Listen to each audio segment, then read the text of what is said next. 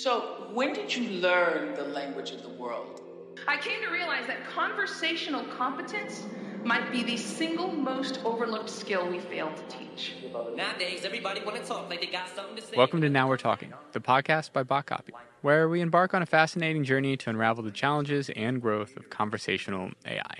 I'm your host, Dustin Dye, and I'm thrilled to guide you through this adventure. We're diving deep into the world of language models, covering everything from sales strategy to engineering marvels, and even the art of copywriting in this evolving landscape. But what truly sets this first season apart is our exclusive access to the brilliant minds at Google.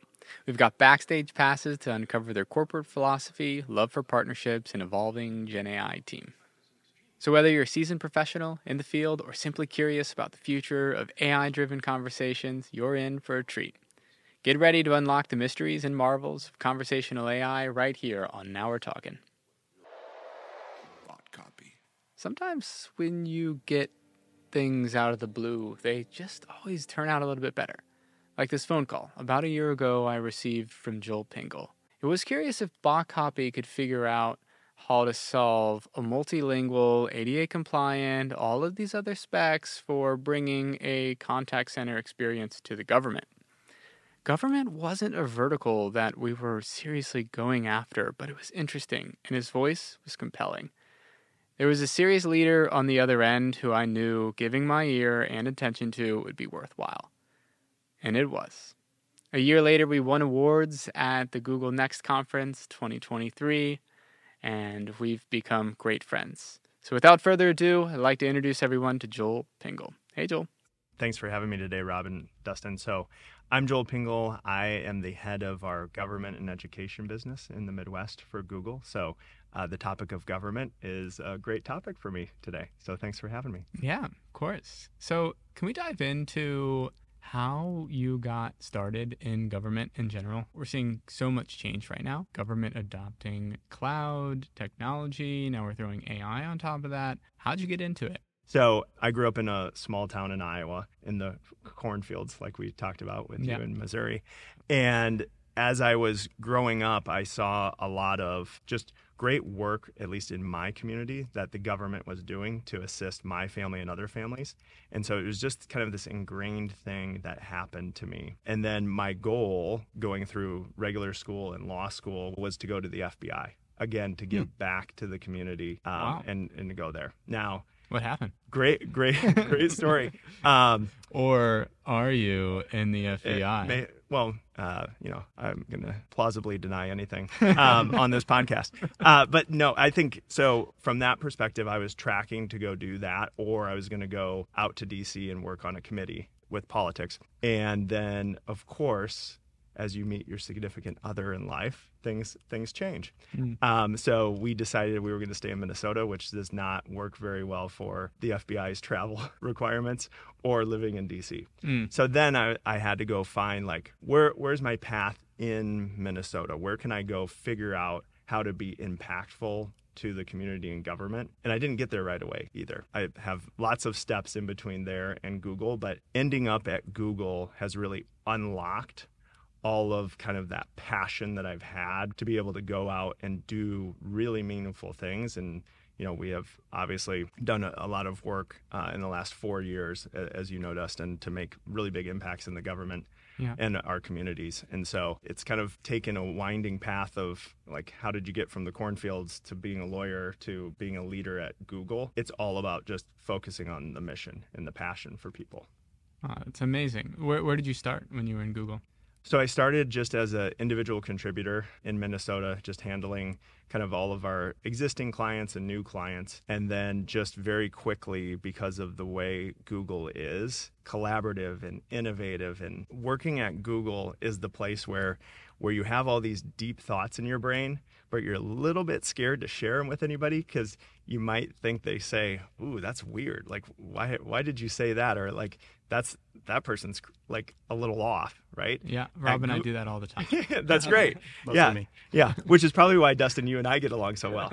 Um, but it, it opens and unlocks all of the deep creativity that I think sometimes gets hampered or tamped down at other companies who are maybe focused on one sole mission. And Google really, with just the way the culture is set up, is everybody it's a very flat organization everybody has a say everybody can come and you know come up with a creative idea like bringing bot copy in Yeah. to to help where we need help so i think that's th- those are the things that at google that makes a huge difference and you can see it in the the history of google's culture all the Yeah. way back to gmail being a 20% project and now it's the leading competitor in the collaboration space You started at Google as was it more of a sales role in in the beginning was. in in Minnesota? it Were you an FSR there? Or? I was. Uh, I started in June of 2020. If you remember, that was right at the beginning of the pandemic. Pandemic, yeah. So everybody, when I was interviewing with Google, people are like, "We're in the middle of a, a global crisis, and you're going to switch jobs." you know, like, and I actually delayed interviewing with Google because the company that I was at previously, I really loved, which was a startup focusing on s- state and local governments, small government, multi-tenant cloud SaaS, all, all of the things that I'm kind of doing with Google, but just on a grander scale now. Yeah. And so I was very passionate then and loved that as mm. well. And then luckily I had a contact who was like, just talk to the manager. Talk to the person at Google. And then I, what I realized after having that first conversation, which was not even an interview, is all the things that we just talked about, where they were going to unlock something in me that had maybe been tamped down being in corporate America for 12 years. Yeah. And I was so excited about that. June of 2020 was back to your question of like what was hot then. It was a variety of lots of things. It was virtual agents, which I'm sure we'll we'll get into. Everybody was adjusting if they hadn't already adjusted to remote work. So hmm. just from like larger perspective, you're thinking about Chromebooks going out the door, right? Like being able to do well virtual meetings, which now we're all kind of like, whew, we have too many virtual meetings. Yeah. But before the pandemic, there weren't that many virtual meetings. And then we started seeing issues with legacy government technology just not being able to handle the volumes of what citizens needed at the time. And so we helped with a lot of that. What I'll say is using computers to give humans superpowers. And so as we were giving humans superpowers, they were able to go through more of the paper applications quicker, right? Using Yeah. all the technology, being able to review and pay out benefits quicker. So those were the types of things happening in the pandemic. It was the cusp of a shift for government from we've done it this way for the last 30 or 40 years. It's not broken. Let's not update anything. It's working fine. And then all of a sudden, it was like overnight, everybody has to modernize. Yeah. And so you're seeing that shift, I think, even now, the impact from all the federal bills that are coming down, giving money to state and local governments, and then passing that along. So I think that that question is a great question because it's making me be a little introspective and retrospective at the same time on June of 2020 is such a different place than we are now. But the journey, the journey has been really fascinating.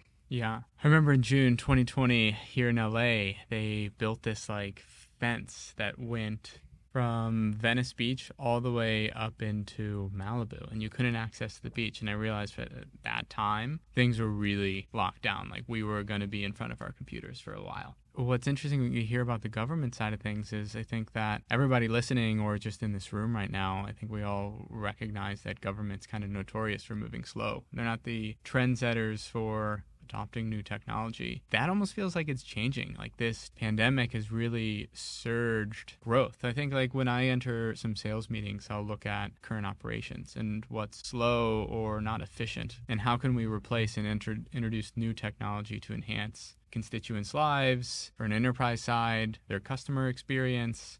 At the end of the day, no one wants to sit in a contact center on a phone call longer than they have to. So during the pandemic, as the sales rep in Minnesota, it's kind of a state of emergency. Like no one knows really what to do when things shut down. Everybody's kind of lizard brain freaking out and probably leaning on the government for support. So so what was the lay of the land prior to bringing the bot copy team in? I'll go high level real quick and then get into the other pieces. But I think you, you bring up a really good point, Dustin. And especially in the Midwest, like you're saying, government's a little bit slower to move. Midwest is notorious on, and you've probably seen this. Give me 10 references of where you've done this before, right? Mm. Every single time that there's a procurement process. It's like, show me the 10 other people that have done this before so I know that I'm not going to have a failed project. And I think the shift during the pandemic was we have to do this now because it's an emergency.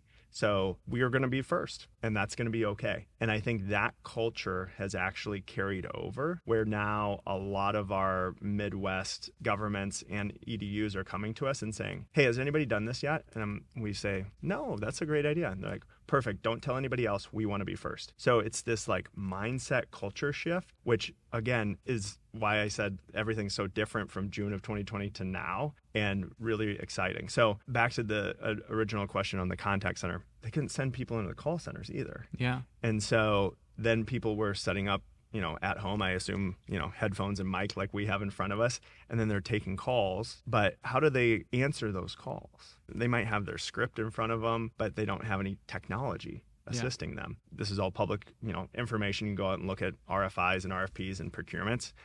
Tens of millions of dollars spent outsourcing contact center and contact center activity during the pandemic because you know whether it's UI or benefits or wherever it is, they didn't have enough people. Then all of a sudden the volume gets really crazy, and then you have people not coming in the office, and then a lot of people like leaving the workforce at the same time. So how do you make up that gap? What we were seeing is phone calls going unanswered. You could call into a, a phone line and not get an answer for days, or it would just keep ringing, or it would be busy, and nobody was there to help. And so that that was kind of the state of June of 2020. Obviously, that's not the state after you know we get to go and help them implement technology. But I, I think that's a good preface for the audience to understand is behind the scenes there's a lot of moving parts in government that a lot of us don't see. And we're, you know, over the last 15 years that I've been in this space, I've been able to learn and see and kind of see those practices. But as we're like moving forward, the other kind of thematic thing is people are going to want to work from home. So how do they how do we give them superpowers? And then how do we deal with some of the kind of and and again, these are reports coming out, not just me saying this, but the boomer effect of retirements coming. Mm-hmm. And then I've heard there's just not enough people applying to the open jobs in government. So transitioning from June 2020 to now is this kind of interesting dynamic that I think bot copy fills one of those voids. So there's a lot of problems kind of building up there in the government. You've got phone calls coming in to a help desk that's probably staffed at like maybe max 10 15 and potentially millions of people calling in for various reasons. And then there's also this huge shift between on-prem environments. Like wasn't too long ago where I'd walk into the public works for something like an occupancy permit and the entire process was like required like via fax. So we're seeing this shift from not only like paper storage but on-prem storage to now Google Cloud. And then applying that storage to very specific problems like contact center support. So you went from a sales rep in one state to managing the entire um, majority of the Midwest. What happened? Yeah, well, I, I think a lot of it, again, as this entire space is constantly growing, we at Google are growing as well in the public sector space. So we're probably, when I started in June of 2020, I think 20 or 30x larger in our public yeah. sector LLC within well, it, Alphabet. It, yeah, it's separated as a new entity and everything. Exactly. Yep. So as we're as we're going through that, I think the the growth and to your point of, about becoming a leader when you're at a startup, which I consider Google Public Sector a startup. Um, That's awesome. You you own pretty much yeah, the same as Bot Copy. Yeah, people people are like, "What do you mean?" And I was like, "Well, we, we have all the same things that a startup does, all the same challenges. Uh, we just have a really big, obviously, backing. Yeah. Uh, from- so the growth in public sector has been big. You've kind of moved up. You've got you're kind of managing multiple states right now. Wasn't too long ago. I think it was like August of last year where you first gave me a phone call and you were trying to figure out a pretty big problem within the Midwest. I think in, in, in government in general, there's this movement towards multiple languages, ADA compliance, Talk to me about that phone call, how partnerships is kind of viewed at Google, and how the synergy, how it went on the phone call, and yeah, it's a. I mean, that phone call kind of like brings up a few things that I'll talk about. Again, I always like going macro level and then getting yeah. down. So you're going to notice that. Sorry, listeners.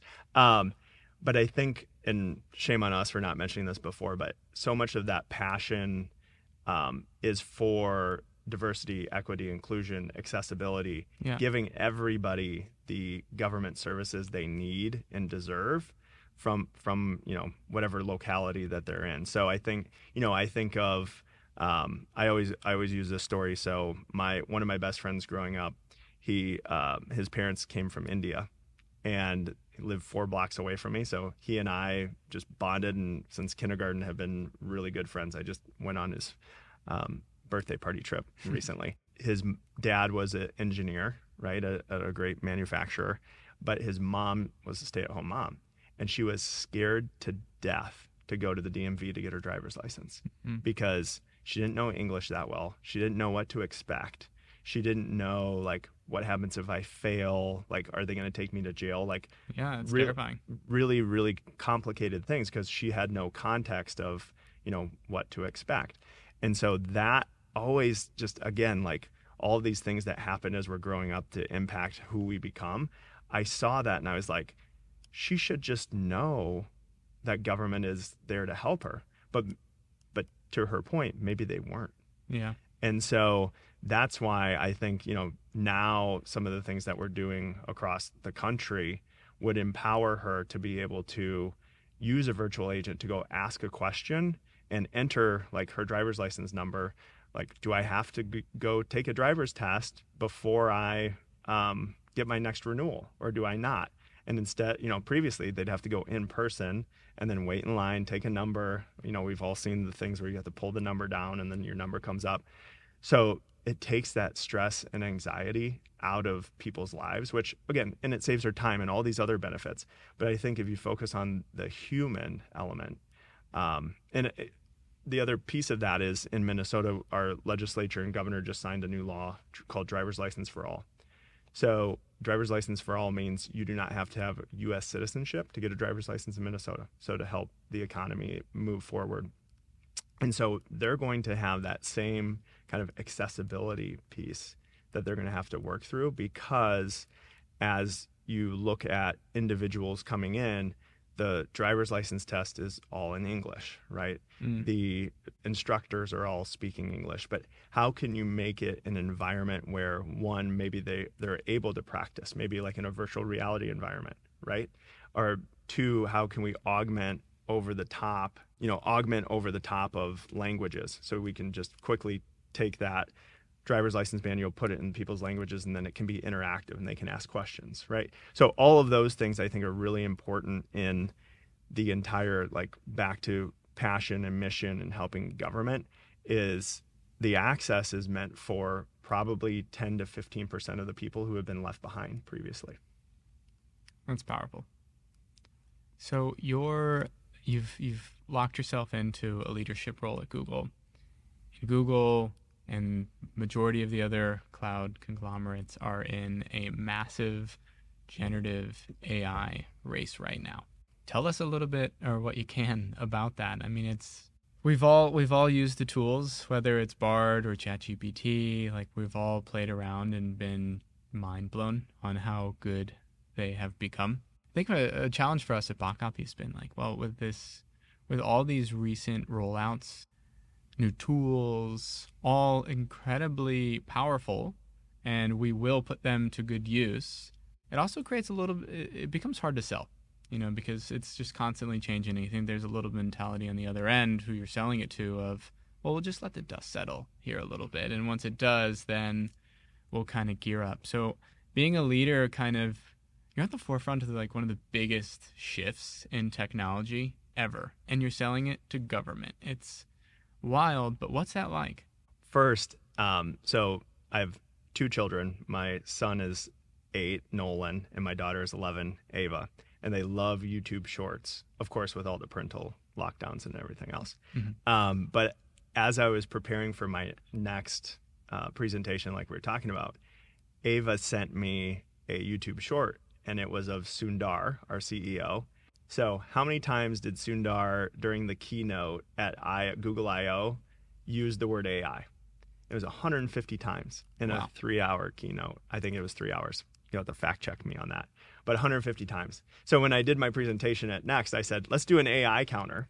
And see how many times the panelists and I say AI, which then was funny because it had a chilling effect. Everybody was trying to say something else besides AI. But I think that is where like we're going. Like my children know what AI is because it's permeating them through YouTube Shorts and, and other things. Uh, the way that we're thinking about it from a personal perspective, and what I tell my kids is two analogies. One, when humans were at the point where they were still trying to eat and gather and using like the old school stakes to like go kill an animal and hunt before guns were made, right? That is the version of like how do we get from this really tedious workflow and give humans superpowers, right? Mm. So hmm. that that's kind of one analogy. But as we walk through all of these like historical meaningful things, we see ourselves in kind of this fourth revolution. Um, the first revolution being steam power, then electricity, which completely changed our lives, and then computer science in the 1900s which 1900s makes us all sound really old. But I remember getting my first gateway computer that somebody at church had like put together with like component parts. And I brought it home and I'm like, this is the coolest thing ever. All I did was play pinball on it. Yeah. But it was so it was so cool. Now we're in the AI revolution. And so all of these things kind of like I, th- I think it's an interesting we're we're in a part of it like me particularly I'm in an interesting generation where there were no computers then all of a sudden there's these computers and then I go to college at University of Iowa and I work in a computer lab helping people print off floppy disks. And I'm like, whew, that floppy disk is a great technology. Floppy now, disks. now we think about it and we're like, well, what's, what's, a floppy, floppy disk? disk? Nobody probably knows. Half the people listening probably don't know, or they're, they're asking Bard right now yeah. what um, a floppy disk is. But at the time, we were like, this is so great. I can mm. save what I'm doing on this floppy disk and take it from computer to computer to print it off wherever I want.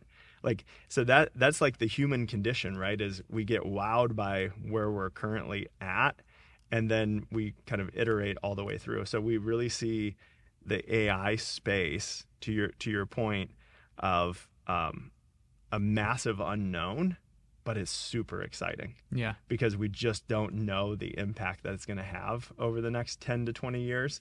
Um, but again, if we focus on the good for AI, which is Google's perspective on all of this, giving humans superpowers is what I, am going to say that a million times on this podcast, but that's what, really why we like why AI was created in the first place is we keep iterating on problems. We're trying to solve problems. What's what's the future look like? I guess from, and, and from like not only a partnership and, and bot copy perspective, that's nice. I'd, I'd love to hear about that, but just like Will more states really grasp onto this idea that better constituent support in multiple languages and really leverage like at BotCopy we're just so focused on not only the messenger, like that's what we do. We're we're bringing a really compelling UI layer to Google Cloud's contact center AI, but the messages within. And because honestly, if those messages are shitty, then BotCopy and Google look bad. It's just a always on our mind how does that look better? And to see multiple states kind of taking this initiative to try and and be the first and kind of compete on this like who can serve better? Who can actually be the state that's the best state to raise a family? From our perspective being a startup it's exciting. And do you see this being a pretty big trend? Are you already seeing multiple states pick it up? Where do you i guess for people who are in the conversational ai space looking for jobs or maybe even threatened by AI in some way. What do you see this? Because you're a leader at Google selling it and it's creating jobs. I mean, Rob and I were hiring new people and bringing people on board to help these projects. The states even has people like working on this. It's it's been just a big collaborative effort, but never really heard firsthand from you like what that's been like and what it looks like in the next like two to two three years. Yeah, and I'm glad you brought up that um, first phone call again. Yeah. So the preface of that is Google is 100% partner first and partner attached. um, but uh, I mean that in a way where we have to have, as an ecosystem, we are the infrastructure with amazing, cutting edge, innovative tools, right? Yeah. But we have to have our partners help us make that come to life. And so that partner ecosystem is so important. So I think you know, as we were putting together what Minnesota wanted from a um, use case, again, to help that accessibility with different languages and different types of people across the state of Minnesota, we were piecing the puzzle pieces together. And that piece that ha- needed to come together was what bot copy did and i was i was making internal phone calls and calling my partners and saying hey we're working on this really really cool innovative like project. And it's a lot of different state like a lot of our states are doing these types of things. And so from a leadership perspective i always ask things in generalities. So i'm like can you do this? Do you want to do this? Like it's almost like an interview because i want to make sure the people that we bring into these projects are just as passionate as we are at Google about all of our people, which obviously bot copy has, has proven over and over, maybe even more passionate than we are at Google. I was given a reference because you had made a connection with somebody at a conference from one of our other partners, and they're like, call Dustin and just ask Dustin. I'm like, who's Dustin? uh, and so I did some research like I do, and obviously it, it doesn't hurt that you're from Missouri. And I was like, oh, I think I can just have this conversation about who I am why I'm in this role, why I care so much about helping our citizens in the Midwest. And here's the mission, right? Here's what we're trying to accomplish. And it's not just going to be for this. And I think I, I said this too. You probably remember this. Uh, I said, it's not just this one like use case, right? It's not just this first thing. We're just trying to help them solve one problem that's right in front of them. And then as we keep working through, and now we see you know, generative AI has completely changed everything in the last six months. Um, as we're working through all of these things, we just need partners who are willing to help adapt, innovate. I think the biggest thing that I've been impressed with from bot copy and you in general, Dustin, is when we come and say, hey, the customer is thinking about it this way now. Can you do that? And you're like, sure, we can do that. and and as you know, like technology companies, that's why um, the startup space is so great because you can adapt easily, you can move quick. Um, you're not stuck in like I have to have this certain thing to happen to make it all successful. The iteration, just like my app for my music, going from a website streaming to an app to a really cool like ecosystem now that's what we're working on together. And it's not just going to be this static thing that happens. So that all came out to me from us talking in the first conversation. I was like, this is the right partnership for what we're trying to accomplish in the Midwest with contact centers is to bring a company like BotCopy in. Wow, that's amazing to hear. And I, I, think our product team would like love and hate me at the same time for saying yes so willingly. But uh, no, it's all they, love. We, we need that believer at the top leading us to the promised land. But you know, it's I think this is advice for anybody who's you know starting a company, aspirations to partner with Google, do government work. You have to be nimble, and more importantly, you have to listen. I think that's just like so important. A lot of companies will just stick to this roadmap, whether it's because like they've received funding with a plan for that funding.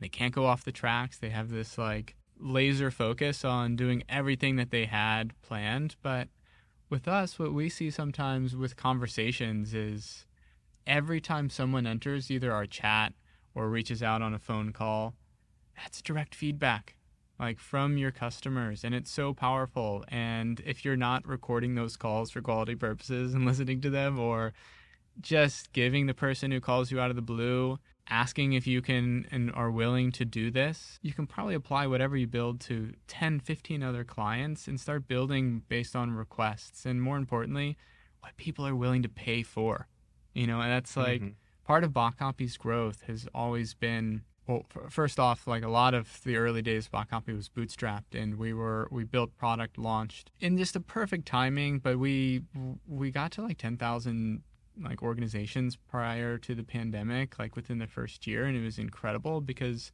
there was this need. Everybody was searching how do I put Dialogflow on websites, and we had in the beginning we were an agency just designing Dialogflow bots and building cool conversations, deploying them to Facebook Messenger, to voice experiences, all these things, and then we listened.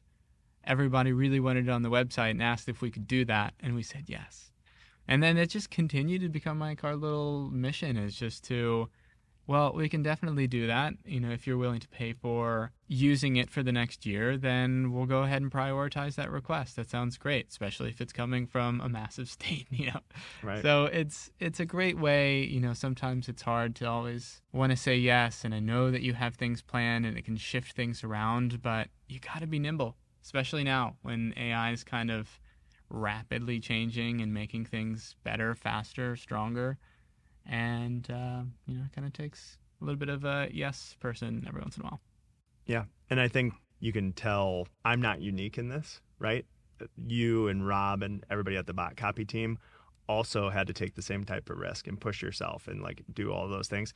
So again, it's not it's not that we're unique, but together we're unique because we're helping government and we're passionate about it. Where, you know, way back to your earlier point of adoption, Yeah. I think if you work with there's people, there's pockets of people who are also innovative that work at government. They want the same thing. They want the outcomes. If you can tie the technology to the outcomes, that's where you can just really make a huge impact. Um, we love our customers. Our customers early on said, we want Google AI and we want it on our websites. Thanks to what you're doing today, it's the most exciting time to be a Google partner. That's great. Yeah. Well, Joel, absolute pleasure. Cut. Cut. Well, Joel, absolute pleasure.